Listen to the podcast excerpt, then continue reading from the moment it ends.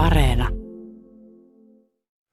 Taloudesta työllisyydestä on saatu hyviä uutisia viime päivinä, mutta sitten samaan aikaan itse asiassa pitkästä aikaa inflaatio, eli yleinen hintatason nousu, niin on otsikoissa. Vaaniks inflaatio jossain nurkan takana ja mitä vaikka vaaniskin, niin tässä tämän kertaista speksiä. Mä oon Sakari Sirkkanen ja tämä on Poliklinikka.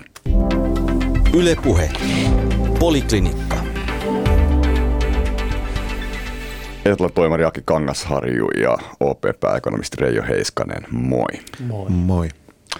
Tänään muuten eduskunta äänestää itse asiassa sotesta. Pitäisikö vaihtaa aihe? no, älä, älä niin. Ei kuitenkaan. Ei mennä niin pitkälle päätyyn. Okei. Okay.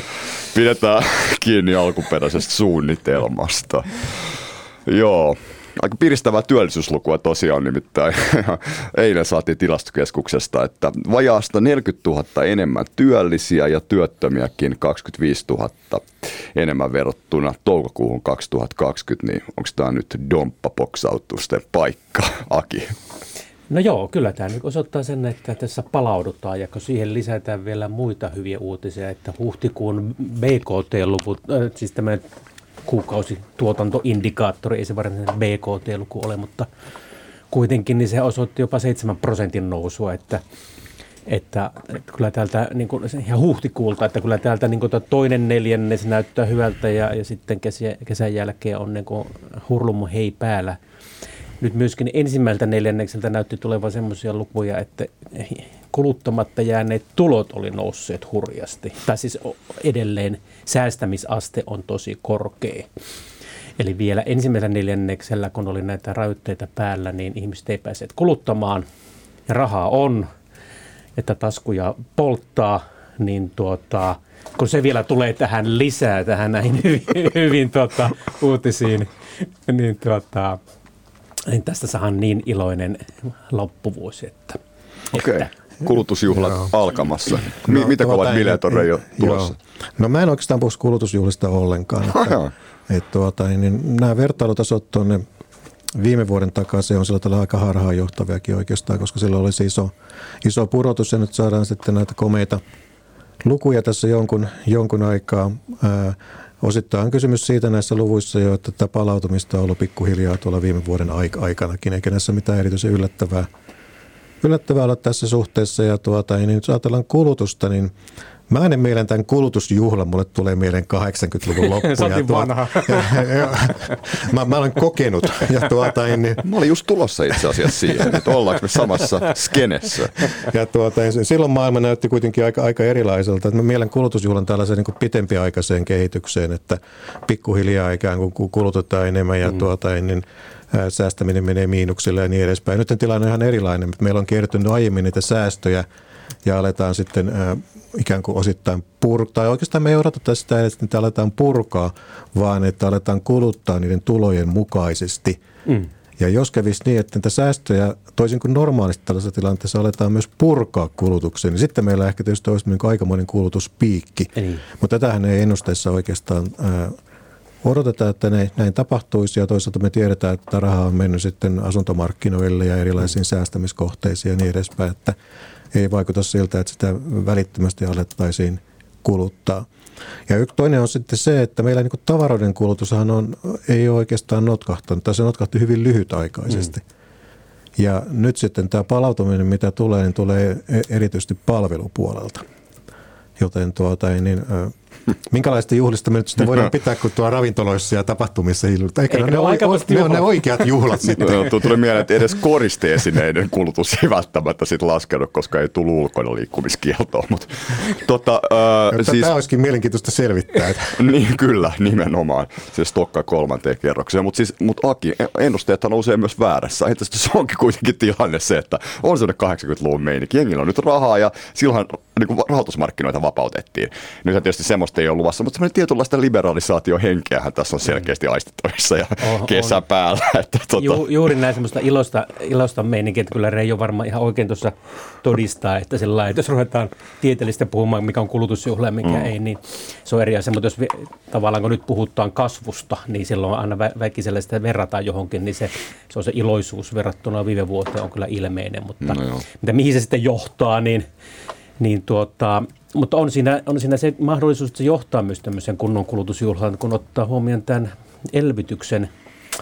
Ja jos ajatellaan, että se, ne Bidenin ongelmat siinä Amerikassa tämän elvytyspaketin suhteen ovat tilapäisiä ja se saisikin läpi näitä lisäelvytyksiä, niin se tukisi tätä tällaista kulutusjuhlaskenaariota, mutta että mutta se Amerikankin tämä päätöksenteko on niin jähmeä, että se voi olla, että ne Bidenin mahtavat ää, tuhannet miljardit muuttuvat koko ajan pienimmiksi lukemiksi ja se, mm. se lisäelvytys, jota me olemme vielä tähän odottaneet kaiken päälle ja joka sitten pelottelujen mukaan johtaisi siihen hurjan inflaatioon, niin onkin nyt sulamassa. Niin paljon siellä, mikä se tilanne muuten silloin, kun se puhuttiin 1900 miljardista, sen kai kongressi on hyväksynyt, mutta sitten tuli vielä niin kuin siihen tili joku 3-4 tuhatta. Onko se, että sitä ei ole vielä hyväksytty se kokonaispaketti? Se, se on juuri näin, että se on nyt muuttamassa vähintäänkin kakkoseksi ja nyt puhutaan no, okay. jo alle ykkösestä ja republikaanit on luvanneet vain jotain satoja miljardeja, että, tai, että se on niin kuin, näyttää paljon pienemmältä nyt, mitä se puoli vuotta sitten näyttää. Tämä on ihan fiksua ehkä. Kyllä, olen samaa mieltä. Tässä oikeastaan, jos ajattelee sitä, niin minusta se ikään kuin se koostumus näissä Yhdysvaltain elvytystoimissa niin ei ole kovin fiksu. Sitten siinä mielessä, että ne oikeasti tarvitsisi sitä infrainvestointia sinne ja tällaisia sitä kohentamista, mitä Euroopassakin tarvitaan. Mutta nyt tämä sitten tämä 1,9 biljoonan paketti menee aika lailla niin kuin suoraan tänne. Ja Yhdysvaltain talous on saavuttanut jo sen tason, mistä lähdettiin tippumaan. Se tulee hyvin nopeasti siihen potentiaaliin joka tapauksessa tämän, mm. vuoden, tämän vuoden aikana. Ei siihen oikeastaan tarvita tällaista erityistyyppistä tuota panostusta e-, e-, enää. Että se olisi enemmänkin se raha kannattanut laittaa sinne infrapanostuksiin ja vähän pidemmällä aikavälillä, niin lopputulos olisi ollut parempi. Et silloin se lisää sitä riskiä, että jos ajatellaan sitä, että kaikki tämä raha sitä säästöstä vyöryisi tänne kulutukseen, niin kun nämä heilahtelut on ollut näin jyrkkiä korona-aikana, me voitaisiin saada tällainen piikki kulutukseen, joka sitten nopeasti, aika nopeasti sulaa pois, koska Joo. ei ala tulla kuitenkaan tulojen nousua ja niin, niin edespäin, että reaalitulot nousisivat. Se on vaan sitä, että kulutetaan äkkiä se raha ja sitten tullaan juhlat loppuu hyvin nopeasti. Mm.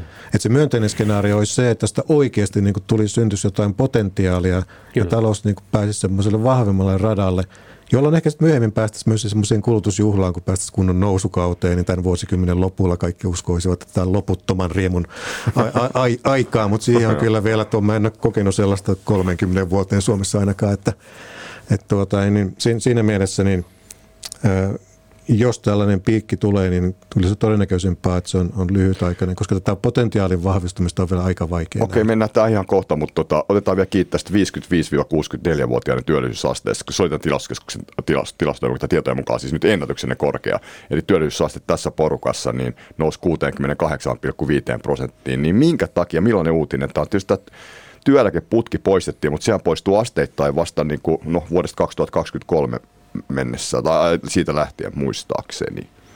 Tämä on äh, tulosta siitä oikein semmoista pidemmän ajan politiikasta, asteittaisesta niin kuin, okay. äh, niin kuin lähempänä eläkeikää oleviin kohdistuneiden politiikkamuutosten äh, niin kuin, ja, ja eläkeuudistusten niin kuin, äh, tulosta me nyt nautitaan tässä. Ja, ja nyt jos ajatellaan tätä koronaa muutenkin, niin se iski ennen kaikkea hyvin nuoriin vähän koulutettuin palvelualan ihmisiin.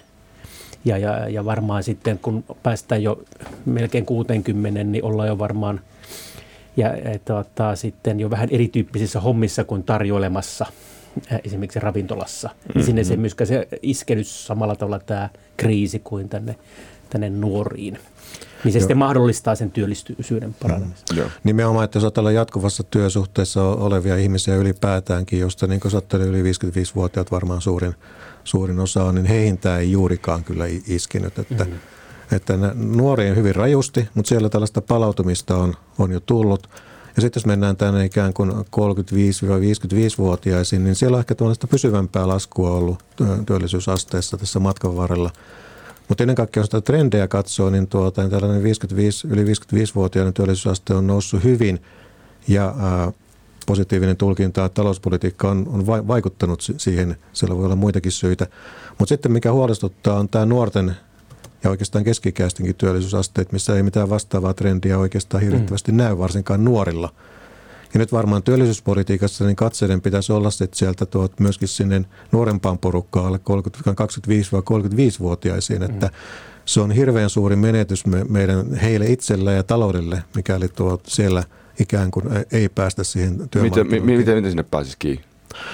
No se on varmaan hyvä, hyvä kysymys. Akilla varmaan on tuota, niin heti piippuhyllyllä siinä. Tuota, niin, No niin, nyt Toinen. annetaan poliitikoille jälleen kerran ihan ilmaista konsulttineuvoa.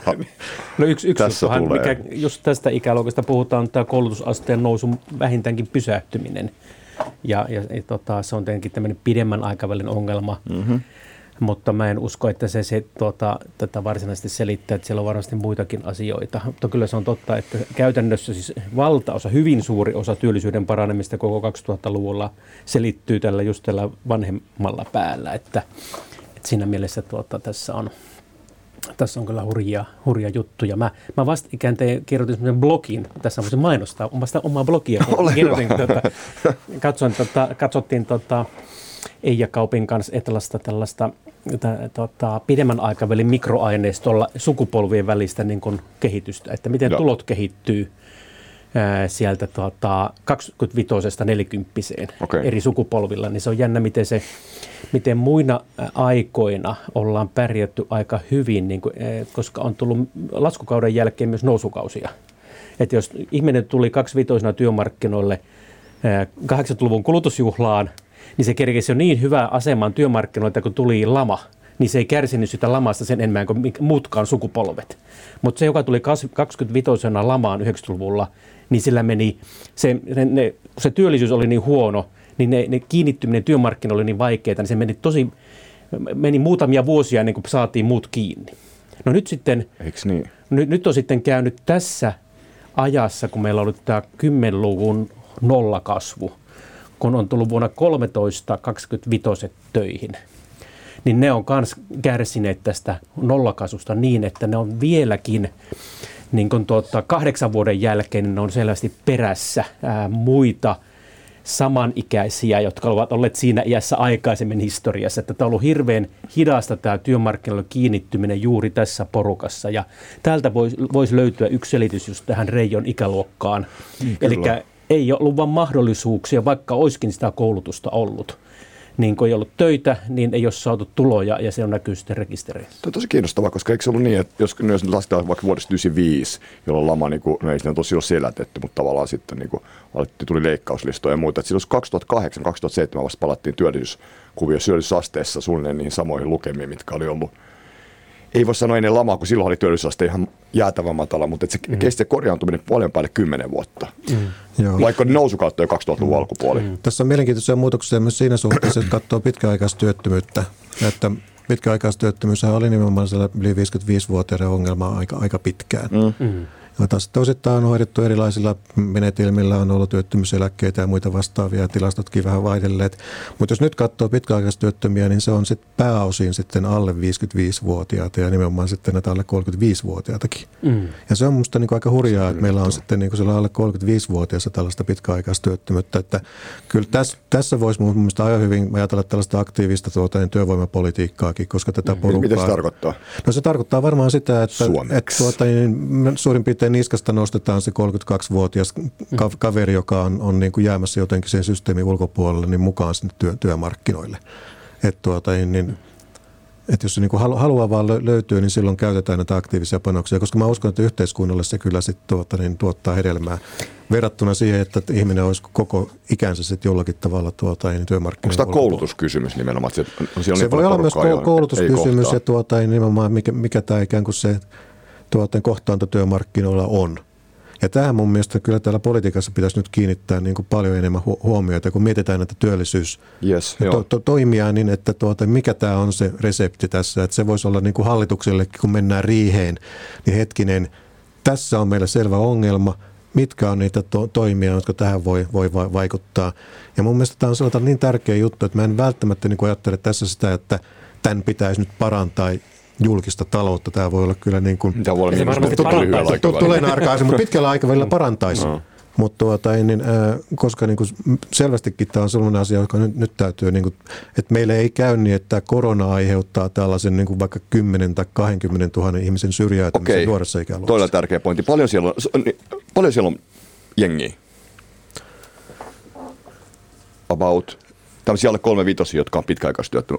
Muistatteko tässä? En, en. Tulee paha Siis kysymys. Kyllä siellä tuota, ei musta puhutaan niin kuin, parinkymmenen tuhannen tuota, luokasta. Niin ja sitten tämmöisiä dropoutteja ei todellakaan, siinä ei ole kyllä varaa, Aki. Mm. Uh-huh. Ja se, mikä tähän pitää vielä lisätä, että tämä ei missään siinä mielessä ole koulutuskysymys, että olisi koulutustasokysymys, koska nyt jopa 60 ovat saavuttaneet hurjasti sitä nuorempien koulutustasoa, mikä oli eri asia 90-luvulla, jolloin 60 oli hyvin matalasti koulutettuja ja nuori oli, nuoriso oli korkeasti koulutettuja. Yes. Nyt, nyt myös vanhat ovat korkeasti koulutettuja, no niin keskimäärin.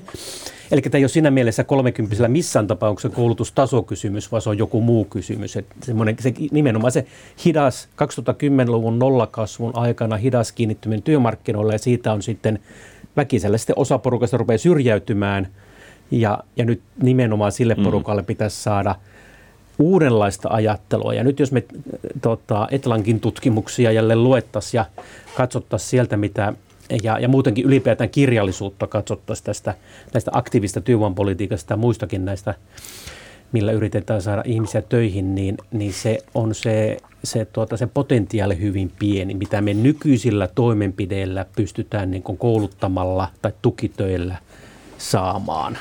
Eli ne, ne on niin hyvin pieniä ne purot, mitä pienillä viilauksilla saadaan. Se on hienoa tällä hallituksella, että me olemme siihen pohjoismaiseen työvoima palveluihin satsaamassa, koska se, siinä päästään askel lähemmäs siihen, mihin Reijo viittasi tähän tuuppaamiseen tai niskasta vetämiseen, mutta vain pienen askeleen. Sen pitäisi ottaa radikaalempia askeleita sitten tosiaan, että niitä ei vain vähän niin kuin keskustella ja vihjalta, että nyt olisi aika hakea töitä, vaan että me oikeasti ne otettaisiin niin kuin haltuun nämä ihmiset. Mutta että kyllä me erilaista ajattelua ilman muuta tähän tarvitaan. No. Ja sitten vielä haluan yhden lisätä tämän nykyisen hallituksen ää, ää, vihamielisuuden kaikkein muuhun kuin tämmöisen hyvin pehmeisiin keinoihin. Että nyt tehdään vain pehmeitä keinoja, vain, vain niin kuin niin kuin palveluita lisää ja näin, jotka tietysti on siis hyviä asioita, mutta... Tarvitsisi sen toisen puolen. Tar- joo, sitä ei voi näin ideologisesti vihata niin kuin tämä hallitus niitä, niitä toimia vihaa. Me tarvitaan ne myös tänne rinnalle. Hmm. Tässä on tietysti vaikeita kysymyksiä, niin kuin vaikka koti, kotihoidon tuki ja muut tällaiset poliittisesti hyvin arat, arat asiat, jotka tuota, niin voi tähän ikään kuin ryhmään sitten vaikuttaa mm. kyllä. Mm, ja sitten tietysti jos tätä kuuntelee, niin ihmistä ajattelee, kun ei ole niitä työpaikkoja – Mm. Mutta me tiedetään, että avoimia työpaikkoja on aika paljon ja sitten on tällaista tuota, niin satunnaista tietoa siitä, miten konepajat jossakin päin Suomea on halunnut työllistää yli 30 ihmistä, mutta saavat vain 10 hakemusta siitä ja kahdeksan otetaan sisään, että, että yksinkertaisesti ei löydy sit sen, sen alan ihmisiä, mit, mitä tuota kaivattaisiin. Mm-hmm. Että tämä, tämä selvää niin kuin tällaista kohtaanto-ongelmaa, mm-hmm. että miten niin kuin nopeasti reagoidaan ja ja siinä tietysti, mä monesti itse sanonut, että firmoissakin voi katsoa peiliin, että täytyy kouluttaa ja olla pitkäjänteinen siinä omassa politiikassaan, että pystyy sitten toimimaan ja saamaan sitä tarvittaessa sitä työvoimaa. Yes, tämä on Poliklinikkaa, Reijo Heiskanen ja Haki Kangasharju studiossa ja mä oon Sakari Sirkkainen. Tämä meni jo vähän pitkälle tämä työllisyyskeskustelu, mutta sen takia sen piti mennä, koska tämä oli tärkeä juttu. Ja tota, tästä jatketaan varmaan tuossa budjettiriihenkin yhteydessä viimeistään syssyllä, niin tota, kun jatketaan näitä meininkejä. Mutta nyt mennään eteenpäin tähän niin kuin periaatteessa päivän ydinkysymykseen. Ylepuhe. Poliklinikka. Joka on inflaatio. Inflaatiohan on siis se on juttu, mikä on noussut pitkin kevättä mediaotsikoihin ja tämmöinen yleinen hintatason nousu noin karkeasti ja sitten puhuttiin tosissaan, ihan tosissaan viimeksi vuonna 2011 suunnilleen, se kymmenen vuotta sitten, se oli silloin finanssikriisin jälkeen ja sitten siinä ei kumminkaan niin käynyt, että silloin ennakoitiin, että inflaatio voisi nousta, mutta sitten tuli 2012 kesäkuu ja Mario Draghi silloin EKP-puhe, tota noin, pääjohtaja totesi, että whatever it takes, joka tarkoitti suomeksi sitä, että rahaa pumpataan markkinoilla niin paljon kuin lähtee ja onhan sitä pumpattu. Ja kun sitä on pumpattu, niin sitten me ollaan niin kuin nyt tässä ja ihmetellään sitä, että okei, ihan törkeät puhuttiin tästä tietysti Euroopassa elvytty, mutta tämä keskuspankkielvytys on ollut massiivisinta mm. sekä Fedin että EKPn. Niin onko tässä nyt semmoinen tilanne, että fyrkkaa ihan hulluna jengillä ja firmoilla ja keskuspankkien taseessa velkaa ja kaikkea muuta. Että sitä on nyt se, aktuaali, se aktualisoituu jossain vaiheessa ihan pakosti tässä jossain vaiheessa se inflaatio vaan. Niin, niin tuleeko se inflaatio nyt vai ei? Aki? Ei. ei? Ei. Okei. Okay. Se meni no. jo. Nythän jos katsotaan ää, raaka-ainehintoja, niin, niin tota, ja esimerkiksi puutavara, on terassipuista puhuttu, niin ne on maailmalla tippunut 40 pinnaa huipuista ne hinnat. Okay. Että, Et tota, öljy taitaa pitää vielä pintansa, muuten, muuten raaka-aineet on niin miinuksella. Että mm. Mä uskaltaisin jopa sanoa, että se meni jo, että tässä tuli se piikki ja nyt rupeaa tarjonta reagoimaan ja hyvin monissa tuotteissa tuota, raaka, tarjonta vastaa tähän kysyntään ja, ja tuota, se pahin piikki alkaa niin kuin liuentua, mutta sitten on tämmöisiä tiettyjä taskuja, joista paljon puhutaan ja jotka sitten sitä pelkoa aiheuttaa, niin kuin esimerkiksi jotkut puolijohde, geopoliittiset ongelmat jossain puolijohteissa ja, ja näissä tota, sirujen valmistuksessa ja muissa tällaisissa, että tota, sieltä varmaan näitä näitä tuota, tuotantovaikeuksia edelleen jatkuu, mutta tämä tarvitsisi jonkun muun tämmöisen tuotantohäiriön, että mä uskoisin, että tästä niin se inflaatio tulisi ja jatkuisi. Toinen vaihtoehto sille inflaatiolle jo, se, se varsinaisen pitkän aikavälin inflaatio jo tullakseen, se tarvitsisi siis sen, että tämä tämä jenkkielvytys toteutuisi ja se toteutuisi jotenkin sillä tavalla niin kuin hurjana investointiaaltona esimerkiksi vihreän teknologiaan ja, ja sitten tämä meidän EU, EU-elvytys onnistuisi tämmöisenä hurjana investointiaaltona digitalisaation ja vihreän elvytyksen tuli semmoinen in, in, investointiaalto, mm-hmm. joka sitten saisi tuota, aikaan hurjaa kysyntää ja talouskasvua, mutta sitten, sitten jos se pidemmällä aikavälillä menisi tuottavuuteen, niin sitten se inflaatio osalta saataisiin uudelleen kuriin, mutta se vaatisi siis tämmöistä niin kuin joko investointiaaltoa tai sitten joku hurja tarjonta, häiriö, niin sitten mä uskoisin inflaatioon. Joo, tämä on aika moniulotteinen kysymys. Mä otan tässä hyvät asennust, että miten pitkään me puhua tästä. Loppuun mutta saakka. Nyt, lähtee... nyt, nyt, nyt, nyt niin roustataan tätä. Ei. Mä en lähde Kukaan tuota... ei lähde kotiin tästä studiosta ennen kuin tämä keissi on selvitetty jokaisesta näkökulmasta. Joo, mä en, mä en lähde tuolta, tuolta Egyptistä, mutta 800 vuoden päästä voi, voisi kuitenkin lähteä, että Mä voin lähteä kotiin. Nä, näitä tuota, Nyt pa- pandemioita on tuota, niin selvitelty tässä viime, viime vuoden aikana ja yksi sellainen tulema, että aina niin kuin sen pandemian tuota alun jälkeen, niin vuosi siitä niin inflaatio hyppää. Joten siinä mielessä tässä ei ole hirvittävästi mitään uutta. Tämä liittyy varmaan aika samantyyppiseen dynamiikkaan, että ensin hinnat laskee ja tuota, ja sen jälkeen tulee sitten jonkinlaista niukkuutta, vähän tällaiseen sikasyklityyppiseen tilanteeseen, mitä Aki tässä kuva, kuvaili. Ja ja tuota, se nousee ja laskee ja sitten sen jälkeen mennään johonkin muuhun, muuhun maailmaan. Et tuota, 1600-luvulla Paiseroton aikoihin sitten Newton meni pariksi vuodeksi tuota, niin, omenapuun alle. Omena, omenapuun alle ja tuota, niin, siitä sitten toisaalta pitkällä aikavälillä seurasi aika monia, monia asioita talouteenkin niistä innovaatioista, mitä hän siinä kehitteli sitten sinä, sinä aikana. Et tuota, niin, ja tässä nyt olevassa tilanteessa on myös niin kuin on lyhyttä aikaväliä ja pitkää aikaväliä ja Tämä lyhyen aikavälin dynamiikka on varmaan just aika samanlaista, mitä Aki kuvaili, että meillä on nyt ollut inflaatiohyppäys. Nimenomaan kun Yhdysvaltoja seurataan hyvin voimakkaasti ja se jonkun verran maltillistuu vuoden loppua kohta, kun nämä niin sanotut pohjaefektit, eli tämä vertailukohta taso siinä vaihtuu. Mutta sitten muualla maailmassa tuota, niin se on vähän, vähän erilaista, että euroalueella inflaatio tulee olemaan korkeampaa veromuutosten vuoksi tässä loppuvuonna kuin mitä se on ollut viime viime aikoina. Ja sitten nimenomaan jos ajatellaan vaikka Japania, niin siellä mitään tällaisia ikään kuin tällaista inflaation kiihtymistä tässä ei ole, ei ole ollutkaan. Ja kun taas Jenkeissä niin pelkästään käytettyjen autojen hinnasta, niin puoli prosenttiyksikköä on tullut tähän viiteen prosenttiin lisää. Mm. Että tuota, niin tämä vaihtelee maittaankin aika, aika paljon, mutta tyyliltään tämä on niin kuin sellainen, että tulee tällainen ryöpsähdys, ja verrattuna tähän finanssikriisiin, niin tämä on lyhyempi, tämä on niin kuin terävämpiä nämä vaihtelut. Mutta mutta sitten kun puhutaan tästä inflaatiodynamiikasta, niin ei tämä niin lopu tähän. Että sitten keskipitkällä aikavälillä niin kysymys on siitä, mä luulen, että niin kuin tässä Goodhart ja Bradhanin kirjassa käsiteltiin näitä ikään kuin työllisyys- ja väestötrendejä. Ja tässä on niin kuin se, että tärkeä asia, että jos se ei heijastu sinne palkkoihin, mm. niin ei se silloin, se on musta niin kuin tuota, se ei ole niin kuin riittävää tämä, tämä tilanne. Että tuli mitä hyvänsä kapeikkoja tai mitä hyvänsä dynamiikkaa niin kauan, jos meillä on niin on työtä tarjolla maailmassa niin paljon, että palkat ei nouse, niin se jää aina tilapäiseksi. Kyllä. Et 70-luvulla meillä oli niin kuin vahvat liitot ja niin edespäin ja kansalliset taloudet ja Bretton Woodsit hajosi ja niin edespäin. Mutta tuota, niin, tämä on se, jos se menee niin kuin työmarkkinoille, että kaikkialla palkat alkaa nousta ja tuota, niin odotukset nousee, niin sitten se on paljon pitkällisempi dynamiikka. Mm. Niin, tämä siis viittasi tähän The Great Demographic Reversal, joka on siis Joo, hyvin Woodhardin mielenkiintoinen ja kirja, kirja kyllä Woodhardin. sinällään, mutta, Viime mutta, siinä, vuodelta. pu- joo, Joo. mutta siinä pu- puhutaan niin kuin hyvin pitkän aikavälin Kyllä. kysymyksistä. Joo. Täytyy mutta ehkä pistää Amazonin tilaukseen. Mutta Se tota, kannattaa, mutta siinä tosiaan niin se on jännä, just, just tää, tää, tätä kirjaa, kun sitä käsitellään, niin sitten monesti sorrutaan puhumaan niin kuin vuosi, siis tämän vuoden tai ensi vuoden inflaatiosta. Kun Hmm. Vaan mikä siinä on pointti siis? Pointti on väestötrendien muutos ja ikääntyminen globaalisti, niin ne ei vaikuta niin kuin yhtenä vuonna, vaan ne vaikuttaa 10, 20, 30 vuoden Mutta miten ne liittyy inflaatioon?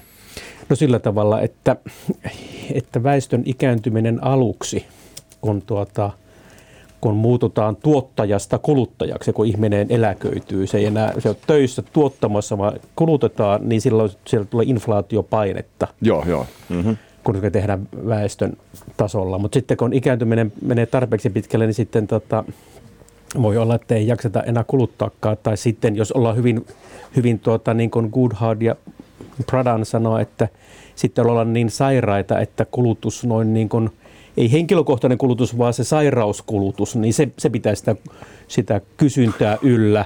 Ja kun me se sairauden hoidossa ei ole tätä tuottavuuskasvua, niin kuin teollisuustuotannossa, niin se my- myöskin ne, se suuri kysyntä terveyspalveluiden kulutukseen, niin sitten pitää yllä inflatorista tuotantoa. Ja kun meillä on vähemmän tekijöitä, niin sitten palkatkin rupeaa nousemaan, kun meillä on pula niistä hoitajista, niin sieltä kautta sitten tuli sitä inflaatiopainetta myöskin sen jälkeen, kun ihmiset ei jaksa itse kuluttaa. Mutta hyvä kirja. Mutta mut, mut kuitenkin niinku tavallaan, kun me puhuttu tästä työttömyyden sulamisesta, sitten meillä on Philipsin käyrä. Ehkä Reijo haluaa kertoa sellaista, mikä Philipsin käyrä on. Se liittyy inflaatioon ja työttömyyteen. Mutta sitten on niinku myös puhuttu ihan näistä tuotantoketjuista ja raaka-aineiden hinnoista, että tota, et niinku yritysten komponenttipula ja toimitushaasteet ja pula osaavista työntekijöistä. Ja tästä näkökulmasta voisi olla kysymys pitempiaikaisestakin inflaatiosta. Niin, niin oletko nyt ihan varma, että, tai oletteko nyt ihan varma, että näin ei käy? Edelleen tämä ennustamisen vaikeus. Joo, no sinällään kohtalaisen varmaa, että tässä niin kuin nähdään kahden vuoden aikana, että se inflaatiopiikki on siinä tilapäin ja sitten se maltillistuu. Mitä se täsmällisesti ottaa lukuina tarkoittaa aina vaikea arvioida. Mutta sitten kun mennään tähän pidemmän aikavälin dynamiikkaan, niin siellä on erilaisia vaihtoehtoja. Ja yksi on nimenomaan tässä, tässä niin käsken argumentti se, että mikä se työn tarjonta on. Että jos meillä on niin työn tarjonta muun muassa sen ikääntymisen vuoksi sitten tuot, vähenee tai tuota, niin sen kasvu tuota, niin he, heikkenee, niin silloin ikään kuin se painopiste siinä voimatasapainossa siirtyy enemmän sinne työntekijöiden puolelle, jolloin tämä neuvotteluvoima on enemmän, palkat voivat nousta enemmän ja sitä kautta myöskin sitten inflaatiopainetta tulee enemmän. Jolloin tullaan Philipsin käyrään. Silloin tullaan Philipsin käyrä ja siihen nimenomaan, että tuota, niin siinä on selkeä yhteys työttömyysasteella ja inflaatiolla. Kun työttömyysaste painaa hyvin matala, niin inflaatio nousee.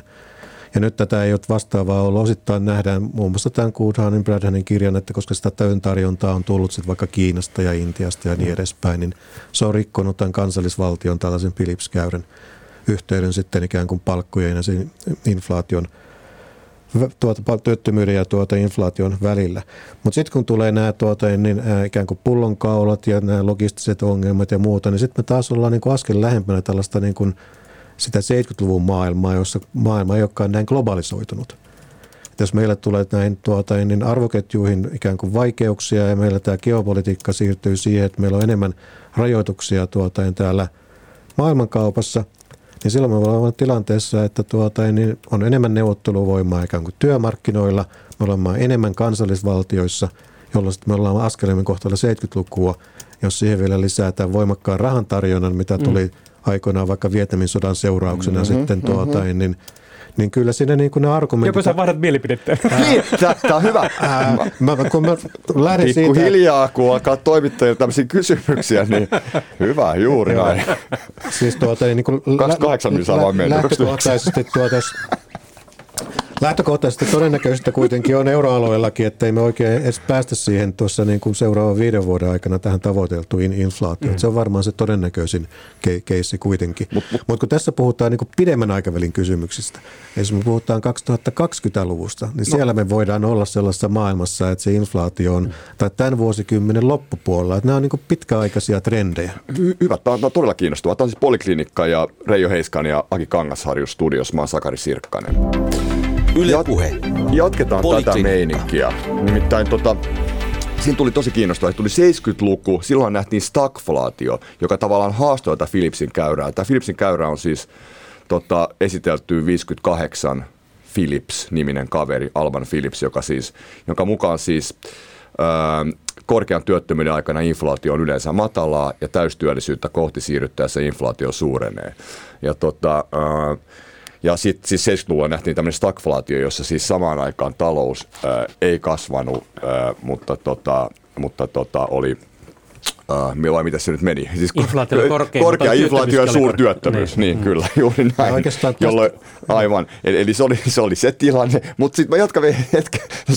Niin, sitten on tämä globaalit keissit, että et, lyheneekö nämä tuotantoketjut, siirtyykö ne pois Kiinasta, että mi, miten ne niinku vaikuttaa. Ja sitten... Uh, toi 25 vuosi, kun silloin sanotaan, kun silloin sanotaan, keskuspankit sanoo, että vuonna 25 korot nousee. No okei, okay, jos korot nousee vuonna 2025, siis, tos, niin eikö sekin niin nostaisi jo sellaisena jollain tavalla inflaatiota? Miksi muuten tiedetään, että korot nousee vuonna 2025? Nythän Fed, Fed sanoo, että nostaa jo 2023, tai ainakin tulkitaan. Että... Niin Jenkeissä vähän eri aikaa mm. sitten. Mutta siis mm. tällä hetkellä markkinahinnoittelu näyttää siltä, että kolmen vuoden päähän, eli vuonna no. 2024, Fed olisi nostanut prosenttiyksikön ja EKP 0,2 prosenttiyksikköä keskuspankkikorkoa, että se, se on se markkinahinnoittelu, että se ei ole kyllä yhtään mitään. Mutta että nämä, nämä tarjontaketjut, ja siinä, sitä kautta se tarjontahäiriö, josta voisi tulla sitten sitä inflaatiota, niin, niin keskus, siis Suomen Pankilla oli tosi kiva seminaari viikko sitten ja siellä Iikka Korhonen, tämä idän tutkimuksen, mm-hmm. niin, niin tuota, puhui tästä Kiinan ja Yhdysvaltojen suhteesta. Ja me saatiin hyvä keskustelu siinä aikaiseksi, kun me laajennettiin sitä vähän, vähän laajemmalle, mutta, että, mutta hän, eh, hän, hänellä oli hyvä pointti, että, että tota, Yhdysvaltojen ja Kiinan välissä eh, tota, kanssakäymisessä, vaikka puhutaan kauppasodasta ja näin, niin siinä ei näe minkäänlaista niin kuin käännettä toiseen suuntaan. Mm-hmm.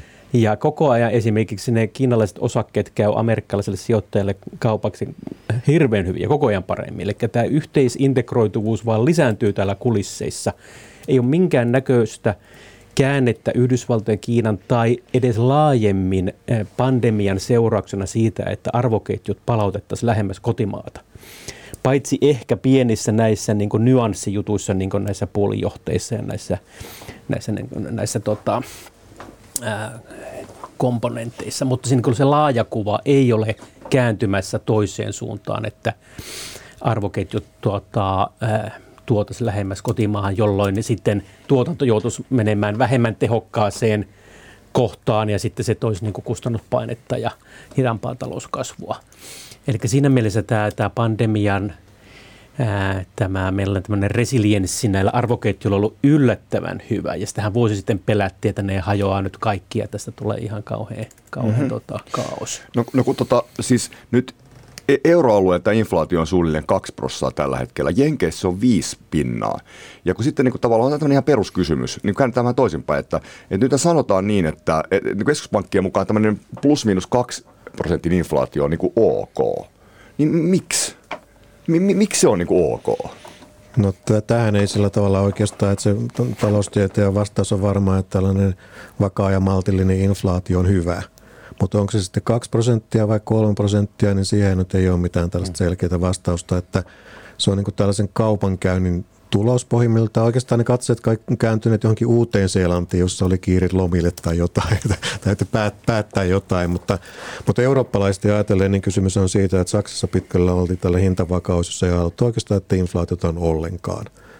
Ja sitten kun neuvoteltiin tästä tuota, niin tavoitteasettelusta, niin sitten ikään kuin päädyttiin siihen, että on turvallisempaa, että inflaatiota on jonkun verran, ja sitten se kakkonen on ikään kuin tällainen luonnollinen, joka ottaa huomioon ne mittavirheet ja niin edespäin. Että se on vähän niin kuin tällainen matalin mahdollinen luku ja alkuperäisesti ja euroalueella oli, että, että se inflaatio on niin kuin alle 2 prosenttia tyypillisesti. Okay. Että tuota, nyt ollaan sitten pikkuhiljaa siirrytty sitä ylöspäin ja se tietysti lisää näitä sopeutumismahdollisuuksia, että jos tavoite olisi vaikka kolme, niin sitten olisi helpompi se, esimerkiksi Suomella olisi ollut helpompi sopeutua täällä, jos muut olisi ollut 3 prosentin inflavauhdissa, niin meidän olisi parempi parantaa meidän kilpailukykyä silloin, kun meillä oli ongelmia sen, sen suhteen. Mutta nythän ongelma ei ole se tavoite, vaan se, että ei niin kuin saavuteta sitä tiettyä inflaatiotasoakin. Mutta mm-hmm. kysymykseen ei, ei ole mitään tällaista, että miksi sen pitäisi olla nimenomaan kaksi, etteikö se voisi olla kaksi puoli ja niin, niin edespäin tai puoli toista. Että kunhan se on tällainen vakaa ja matala – Mutta jos mennään johonkin neljään ja viiteen, niin sitten siellä alkaa olla sellaisia vaihteluita, jotka niin kuin aiheuttaa talouteen epävarmuutta ja mm. tehottomuutta ja sitten sit se voi olla ongelma. 2008 oli euroalueella about neljä. Mutta Aki, minkä takia, eikö siis ei minkä takia, vaan tuleeko tässä niinku Jenkit ja Eurooppa jotenkin eri meiningeissä nyt? Kun sanoit, että niinku korot voi nostaa Fedin mukaan jo 2023 Jenkeissä, Jenkeissä inflaatio 5, meillä se on joku kaksi, niin tuleeko se niinku iso eriytyminen? Oh. Kyllä tällä hetkellä mitä se, se on. Jos tulee, niin mitä se tarkoittaa? No se, että jenkit pääsee normalisoimaan rahapolitiikkaa aikaisemmin just niin kuin 2010-luvulla, että siellähän päästi jo pienentämään keskuspankin tasetta. Eli sitä rahan, rahan painaminen lopetettiin ja ruvettiin keräämään sitä pois. Millainen vaikutus tuolla on? No se on tervehdyttävä vaikutus. Se antaa meille uskoa siitä, että tästäkin nykyisestä pandemiaelvytyksestä joskus voidaan päästä eroon, jos me saadaan talouskasvu – tarpeeksi pitkäaikaiseksi ja tarpeeksi hyväksi, että mm. keskuspankit uskaltaa lopettaa rahan painamisen ja antaa sen taseen pienentyä ja sitten sitä kautta sen jälkeen, kun se prosessi on saatu alulle, niin aletaan pikku vähän nostaa jopa korkoja. Ja siinä mielessä kyllä jenkit pääsi jo siihen silloin 2010-luvulla, nyt on toiveita ja nyt todennäköisesti käy 2020-luvulla samalla tavalla, että jenkit pääsee sitä prosessia aloittamaan paljon nopeammin kuin Eurooppa. No miten, Tietyllä tavalla tämä hyvä tilanne sitten siirtyisi euroalueeseen, jos Yhdysvallat – pääsee nostamaan korkoja, että se tee tästä niin kuin heikompaa euroa, vahvempaa dollaria. Mm. Ja tätä kautta se ikään kuin sitten tämä korkeampi inflaatio tai va- va- siirtyisi myös tänne euroalueelle, että täällä päästäisiin paremmin siihen tavoitteeseen, joten se mm. auttaisi se Yhdysvaltain veto monellakin tapaa sitten euroalueen vetoa, että se niin kuin siirtyy tänne. Monestihan nämä syklit on aika samanlaisia ja euroalue seuraa Yhdysvaltain perässä. Mm. Että se on meille niin kuin myönteinen uutinen, jos Yhdysvallat pääsee normalisoimaan Kyllä. kehitystä. No, mi- millainen, Reijo, jos jatkat siitä, millainen se vaikutus olisi, molemmat, että millainen se vaikutus olisi, jos inflaatio olisi 4-5 prosenttia jonain, jonain aikana tässä 2000 20-luvulla, niin mitä, mitä se tarkoittaa? Siis muuten kuin vain piikkimäisesti. Että niin, että se niin pysyisi jollain tavalla nousisi tästä, niin mitä se niin kuin tarkoittaisi? No jo, jos ajatellaan sitä, että se niin kuin olisi pysyvämmin siellä, niin sehän tietysti edellyttäisi sitä, että meillä, meillä on luonnostakin palkat nousivat sillä tavalla, että – että ostovoima säilyisi, että se siirtyisi sinne. Eli kun hinnat nousee, niin sitten jengi haluaa nousee, lisää liksaa. Palkkoja ja niin edespäin. Joo. Pohjimmiltaan tietysti, jos se on vain koko aikaa neljä tai viisi, niin se on vain tällainen skaalatekijä. Mm. Että jos kaikki nousee samaa vauhtia, ei sillä niin suurta merkitystä ole. Mutta totta kai meille tulee sitten vaihteluita, että reaalihinnat vaihtelee enemmän eri, eri asioissa ja tuota, niin niissä voi tulla sitten muutoksia matkan varrella. Ja tietysti keskeinen asia on sitten, mitä käy niin kuin reaalikorolle. Ja yksi sellainen, tässä taidettiin mainita tämä stagflaatio tuota, niin, tilanne. Ja yksi sellainen mahdollisuus on, että meillä yksinkertaisesti euroalueella ei ole tällaista todellista reaalista kasvupotentiaalia, mutta meillä on, ollaan velkaannuttu ja on halua sitten sallia se vähän korkeampi inflaatio, jolloin meillä reaalikorot on sitten hyvin matalat, nimelliskorot saattavat no, nousta jo, jonkun verran, mutta tällä tavalla ikään kuin niitä velkoja ja sitten velkasuhteita saadaan, saadaan alaspäin ja tämä vaikuttaa sitten tulonjakoon ihmisten kesken. Että... Se nyt meni vähän vaikeaksi. Toinen sitä stagflaatio, lama, korkea inflaatio, suurtyöttömyys. Selitä vielä tavallisille radiokuuntelijalle. Eli, eli, eli tuota, niin velallisellähän se inflaatio silloin, kun tuota, niin korot eivät nouse vastaavasti, on hyvä uutinen.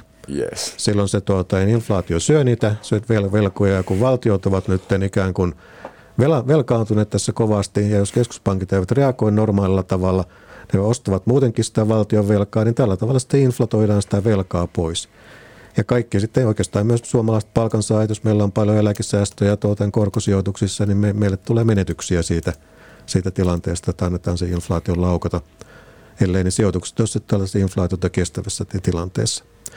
Eli tuota, niin tällaista korkeasta inflaatiosta niin olisi tällaisia tulon tulonjakovaikutuksia ja varmaan myös sitten vaikutuksia tietysti jos ajatellaan yrityksiä, että mitkä pystyy viemään hintoihin sen inflaation ja mitkä toimii alueella, jossa näin, näin ei tapahdu. Että se jakaa kyllä sitten voittajien ja häviäjien eri tavalla kuin tällainen vakaa ja matala inflaatio ja myös vaikeuttaa sitä, sitä, että kuinka tuottavuus ja tehokkuus kasvaa tällaisessa tilanteessa, kun nämä hintasignaalit on sitten hämärämpiä.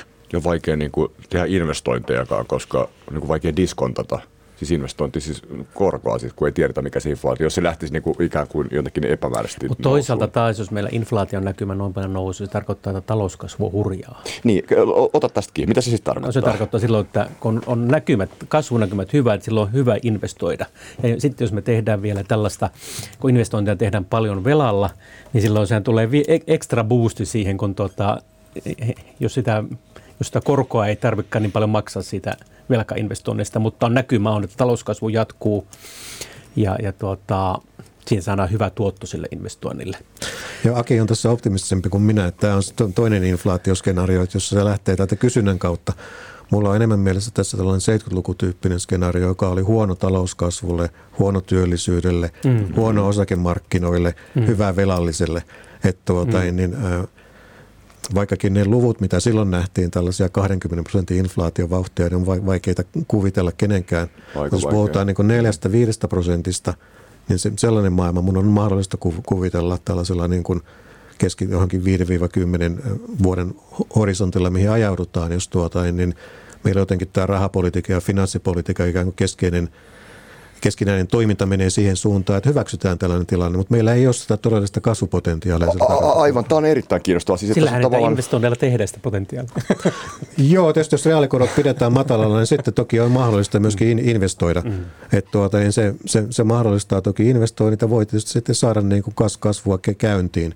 Mutta tässä tullaan tietysti nimenomaan siihen, että mitkä ne innovaatiot on ja mikä mm. se toiminta on ja niin, mm. niin edespäin. Että löytyykö sitä, ai, ai, tuota, niin mitkä ne syyt siihen hitaaseen talouskasvuun niin. on ja sitten mennään Robert Gordoniin ja niin, niin edespäin mm. eri koulukuntiin. Nyt tosi kiinnostavaa, siis jos nyt ihan suomeksi, että jos ymmärrän oikein, että kysyntäpohjainen inflaatio ei ole ehkä sitä ainakaan Reijon mielestä niin todennäköinen kuin tämmöinen 70-luvun tyyppinen, jossa niin kuin annetaan ikään kuin valtioiden velkaantua ja sitä kautta tulee tämmöinen vähän epämääräinen. Siis kysyntäpohjainen infla- inflaatiokin on mahdollinen, mutta jos keskuspankit reagoi siihen, niin sitten ne tappaa sen hyvin nopeasti. Mm. Silloin me voidaan saada sellainen sykli, että kasvu lähtee voimakkaasti niin kuin hauki rannasta ja inflaatio kiihtyy.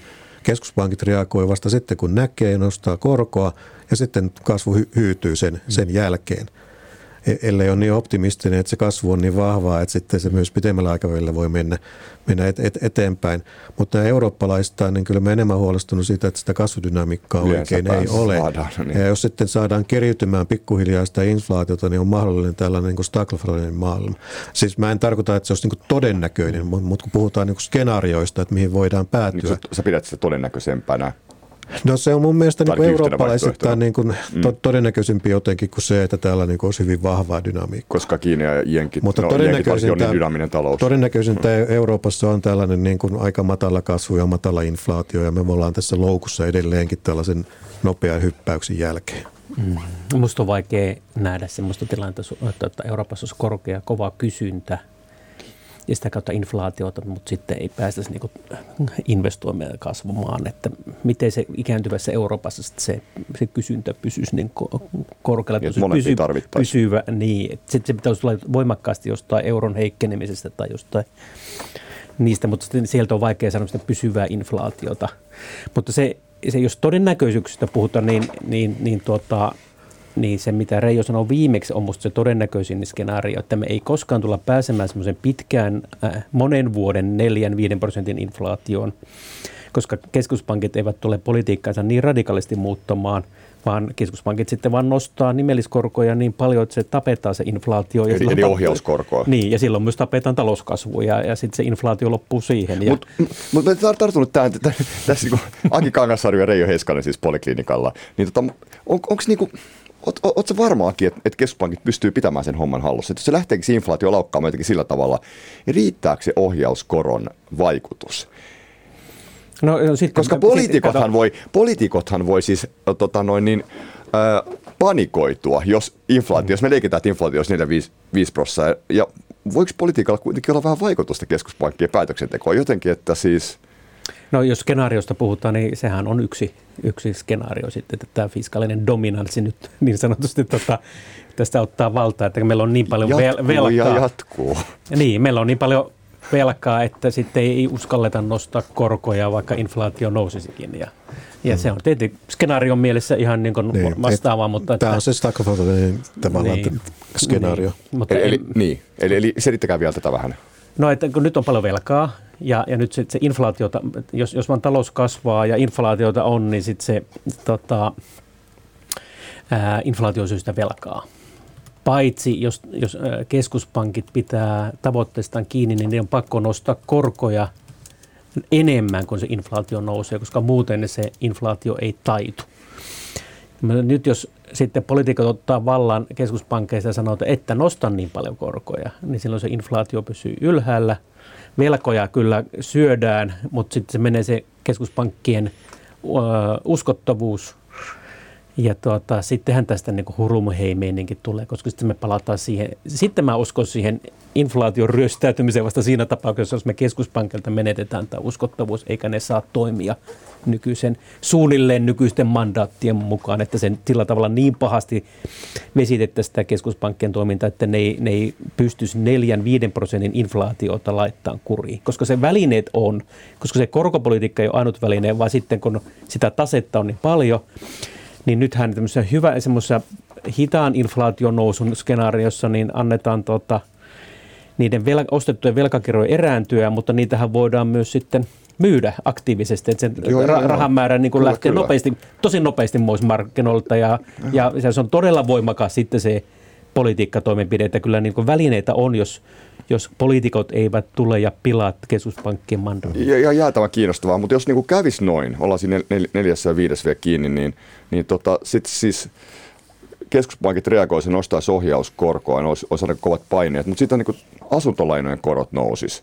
Ja kun meillä on paljon velkaa Euroopassa varsinkin, niin tota, tähän voisi vaikuttaa myös niin kuin, ää, valtioiden velkatasoihin ja, ja, ja, ja pankkeihin. Että siis siis ihan oikeasti kes, kestettääkö me tällä rakenteella 4-5 prosentin inflaatio? Olisiko, olisiko siinä luvassa sitten tämmöinen oikein kunnon crash?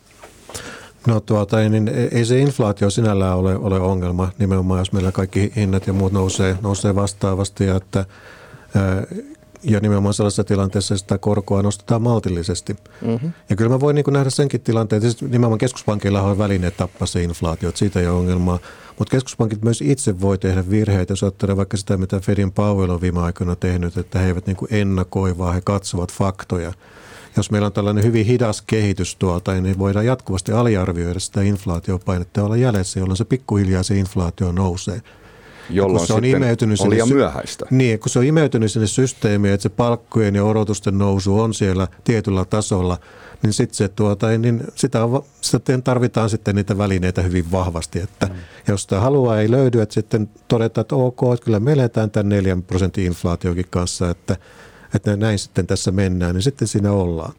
Mutta tuota, niin, tällainen kun reaalikorot on matalat, niin se ei olisi ongelma velallisille päinvastoin se olisi niin hyvä, hyvä asia.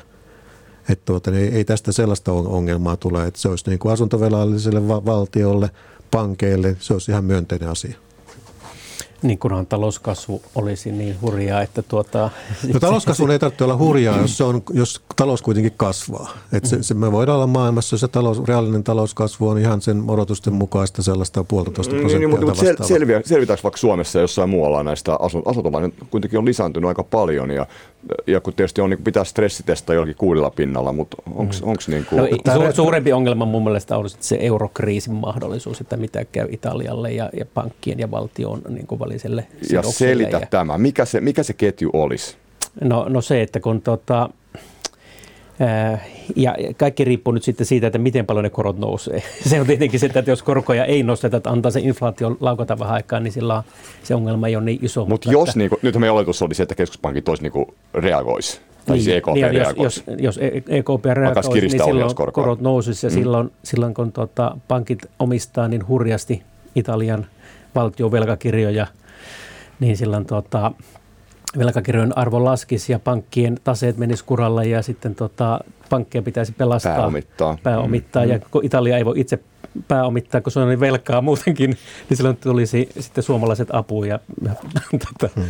ja perussuomalaiset olisi 60 prosentissa olisi tuota, Tässä tietysti mennään tähän skenaariointiin, että mitä, mitä kaikkea voi, voi tapahtua ja tietysti silloin, jos tuota, kiristetään vahvasti politiikkaa, niin – niin tässäkin tullaan sitten tietysti, mikä se skenaario siinä aikaisemmin olisi ollut. Hmm. Jos tällainen ikään kuin inflatorinen vaihe käytetään hyväksi näillä eri tahoilla, että niitä velkatasoja sitten hmm. la- lasketaan, niin sitten hmm. se lopullinen kiristäminenkään ei olisi erityinen ongelma. Hmm.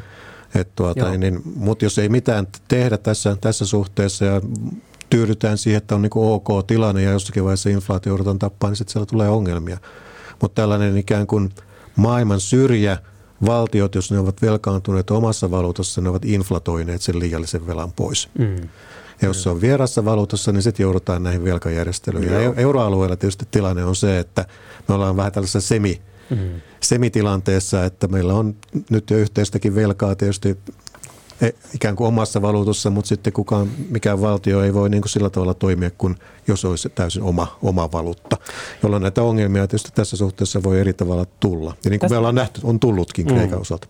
Tästä voisi sen pienen historiikin 90-luvulta, josta ei kovin paljon ole puhuttu, että kuinka paljon Suomen työeläkeyhtiöt auttoivat Suomea siinä velkakriisissä, kun on herätetty semmoisia epäilyjä, että eihän se velkakriisi nyt mikään ongelma Suomessa ollut ja oltaisiin sieltä rahaa lainaa markkinoilta saatu, että se oli vain semmoista pelottelua. Kun markka laitettiin kellumaan. Mm-hmm. Niin, mutta, mutta jengi ei muista sitä, että tuota, valtion velasta 43 prosenttia vuonna 1998 oli työeläkeyhtiöillä.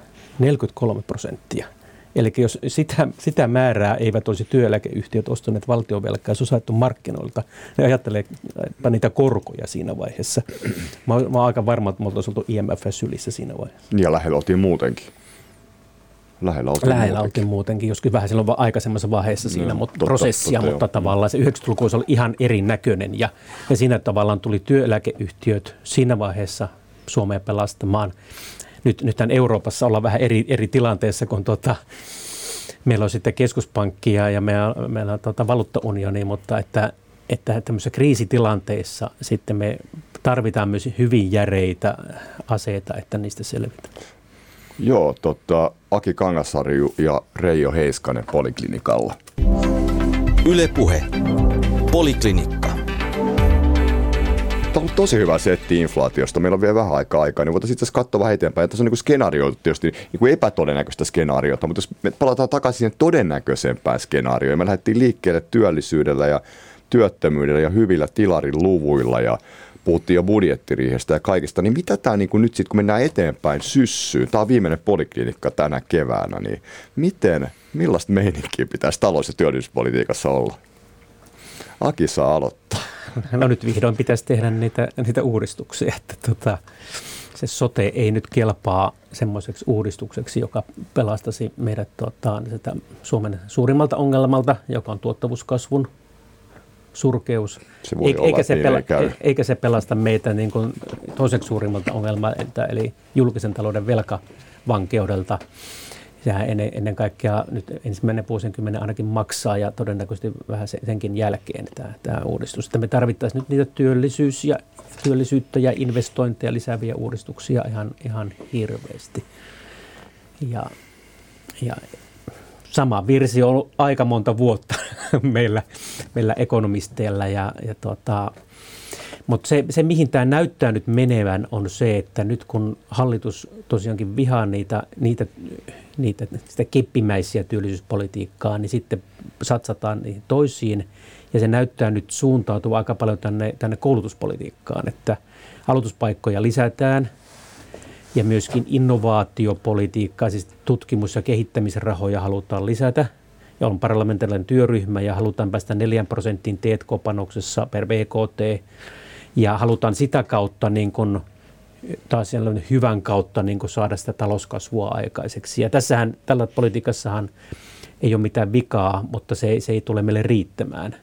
Mutta tota, siihen, siihen tota, nyt selvästikin, selvästikin panostetaan. Ja se, mikä on, on sel, selkeä myös tässä politiikassa, on se, että kun se T&K nyt, nyt kun niitä yritysten T&K-rahoja julkista tukea yritykselle vähennettiin, niin nyt niitä lisätään – ja, ja lisätä sitä kehittämisen kautta. Ja, ja, ja, ja nyt kun nämä ammattikorkeakoulut on, niillä on ehkä suoremmat kontaktit yrityksiin kuin tiedeyliopistoilla, niin sitä rahaa tulee ehkä sinne korkeakoulusektorille, sinne ammattikorkeakouluun enemmän kuin yliopistoille. Joo, ja Tästä tulee hurja skapa, uudenlainen skapa nyt ammattikorkeakoulujen ja yliopistojen välillä – yliopistolle halutaan korkeakoulupaikkoja, että ne, niin, niissä tulisi enemmän koulumaisia. Ja sitten se kehittämisraha meneekin enemmän ammattikorkeakoululle, josta tulee enemmän tutkimusmaisia.